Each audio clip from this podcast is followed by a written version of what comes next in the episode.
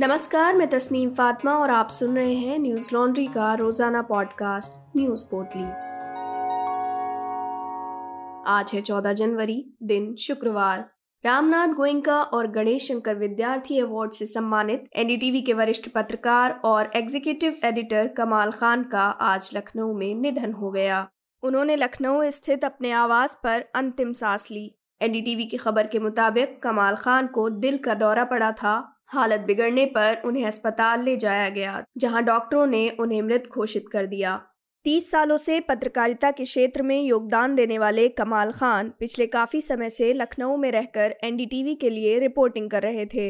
हाल ही में अयोध्या ज़मीन विवाद से जुड़ी उनकी रिपोर्ट्स लोगों के बीच काफ़ी चर्चा में रहीं। कमाल खान के निधन को मीडिया जगत के दिग्गजों ने बड़ी क्षति बताया है। एनडीटीवी के वरिष्ठ पत्रकार रवीश कुमार ने ट्वीट कर कहा कि फिर कोई दूसरा कमाल खान नहीं होगा। भारत की पत्रकारिता आज तहजीब से वीरान हो गई है। वो लखनऊ आज खाली हो गया, जिसकी आवाज़ कमाल खान के शब्दों से खनकती थी। एनडीटीवी परिवार आज गमगीन है। कमाल के चाहने वाले करोड़ों दर्शकों का दुख ज्वार बनकर उमड़ रहा है। अलविदा कमाल सर। वहीं भारत समाचार के मुख्य संपादक ब्रजेश मिश्रा लिखते हैं कि मशहूर पत्रकार कमाल खान जी का निधन बेहद कष्टप्रद है। पत्रकारिता जगत के लिए बड़ी क्षति है उनका न रहना। देर रात तक वो दायित्वों का निर्वहन करते रहे। सबसे बड़े होने के बाद भी फ़ील्ड रिपोर्टिंग कभी नहीं छोड़ी। खबर पेश करने का उनका अंदाज देश भर में पत्रकारों को प्रेरित करता था। अलविदा। राजनीतिक दलों और राजनेताओं की ओर से भी कमाल खान को श्रद्धांजलि दी गई। कांग्रेस ने उनके निधन पर शोक जताते हुए ट्वीट किया कि वरिष्ठ पत्रकार कमाल खान साहब के निधन की खबर स्तब्ध करने वाली है। ईश्वर दिवंगत आत्मा को शांति दे, परिजनों को इस अपार दुख को सहन करने की शक्ति दे, भावभीनी श्रद्धांजलि।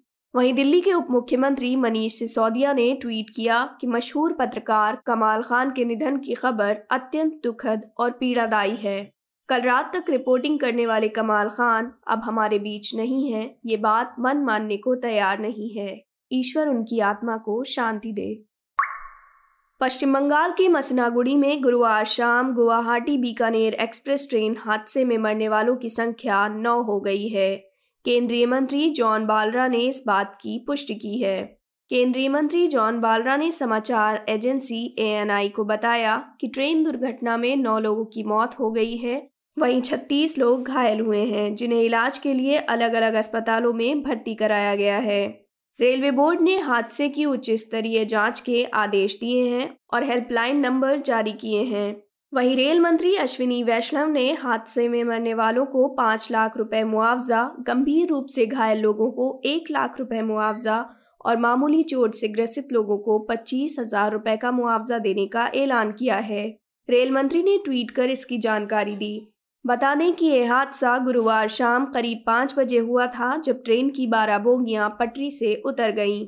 गाड़ी संख्या एक पाँच छः तीन तीन बीकानेर गुवाहाटी एक्सप्रेस बुधवार देर रात एक बजकर पैतालीस मिनट पर बीकानेर से निकली थी ट्रेन के कुछ डब्बे पश्चिम बंगाल के न्यू दो मुहानी और न्यू कोच बिहार रेलखंड के बीच पटरी से उतर गए हादसे की सूचना मिलते ही रेलवे पुलिस प्रशासन समेत ज़िले के आला अधिकारी मौके पर पहुँचे और राहत कार्य शुरू किया गया।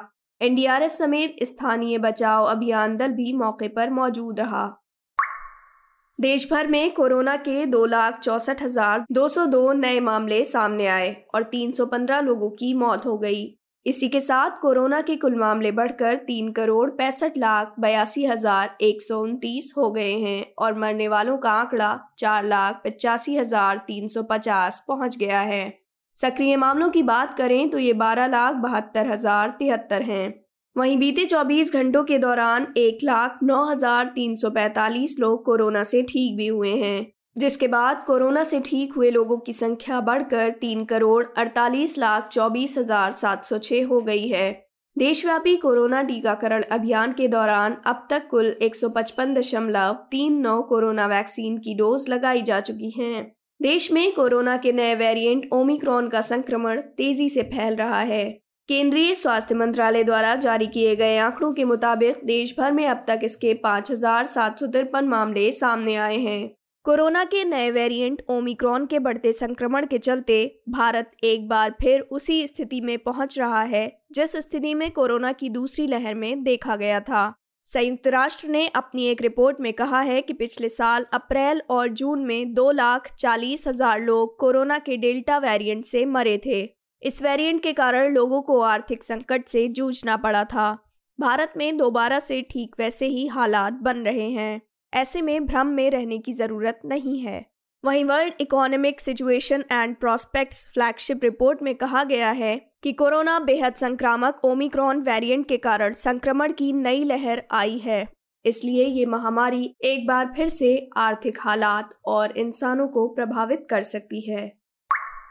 शुक्रवार को केरल की एक अदालत ने 43 साल की नन से रेप के मामले में जालंधर डायोसिस के बिशप फ्रैंको मुलक्कल को सभी आरोपों से बरी कर दिया है। पीड़ित नन की वकील संध्या राजू ने बीबीसी से बातचीत के दौरान कहा कि हम इसे हाईकोर्ट में चुनौती देंगे।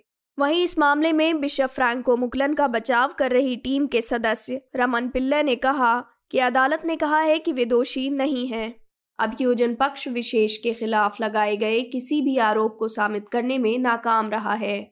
ये साफ़ है कि अभियोजन पक्ष की ओर से पेश किए गए गवाह के साक्ष्य अदालत ने खारिज कर दिए हैं। इसका यही मतलब है कि उन पर लगाए गए आरोप छूटे थे। वहाँ कोई बलात्कार नहीं हुआ है। रमन पिल्ले ने आगे कहा कि ये एक बड़ा मामला है। इसका हाईकोर्ट में जाना तय है। हमें इसमें कोई दिक्कत नहीं है।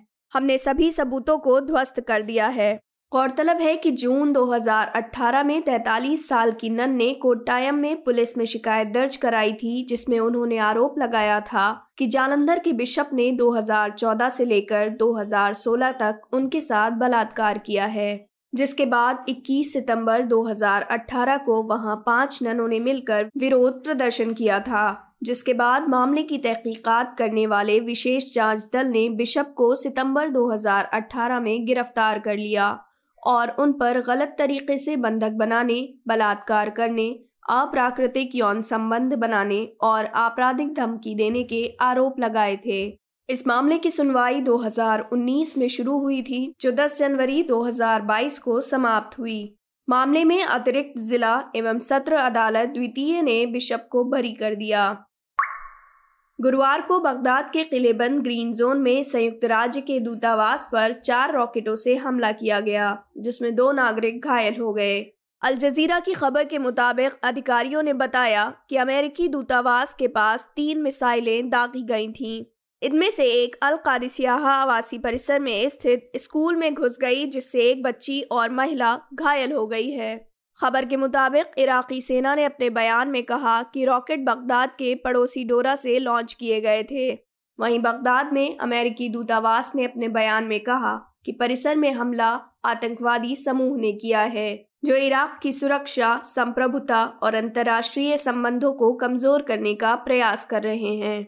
बता दें कि ग्रीन जोन अमेरिकी दूतावास और प्रीमियर हाउस सहित अधिकांश विदेशी राजनयिक मिशनों को होस्ट करता है। जनवरी 2020 में अमेरिकी ड्रोन हमले में ईरान के जनरल कासिम सुलेमानी और Iraqi militia commander Abu Mahdi al Muhandis के मारे जाने के बाद से इसे बार बार निशाना बनाया जा रहा है। बीते 6 जनवरी को भी अमेरिकी सैनिकों को निशाना बनाकर इराक और सीरिया में हमले किए गए थे। पश्चिमी अनबर प्रांत और राजधानी में अमेरिकी सैनिकों की मेजबानी कर रहे एक इराकी सैन्य अड्डे पर रॉकेट से हमला किया गया था।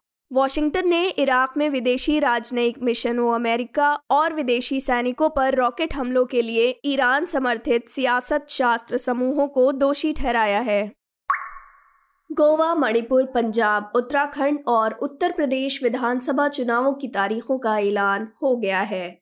न्यूज़ लॉन्ड्री टीम पाँचों राज्यों में चुनावी नब्स का पता लगाने के लिए ग्राउंड पर मौजूद रहेगी। ग्राउंड से खबरें आप तक पहुँचाने के लिए हमें आपके सहयोग की ज़रूरत है। हमारे assembly election 2022 NL Sena project को सपोर्ट करें। न्यूज़ लॉन्ड्री सौ प्रतिशत विज्ञापन मुक्त प्लेटफॉर्म है, जिसका मतलब है हम किसी भी सरकार या कॉरपोरेट से विज्ञापन नहीं लेते।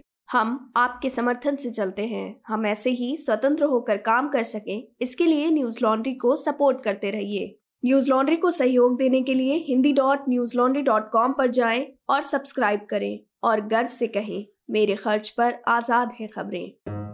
इसी के साथ आज की न्यूज़ पोर्टली में बस इतना ही। नमस्कार। न्यूज़ लॉन्ड्री के सभी पॉडकास्ट ट्विटर आई और दूसरे पॉडकास्ट प्लेटफॉर्म पे उपलब्ध हैं। खबरों को विज्ञापन के दबाव से आज़ाद रखें, न्यूज़ लॉन्ड्री को सब्सक्राइब करें।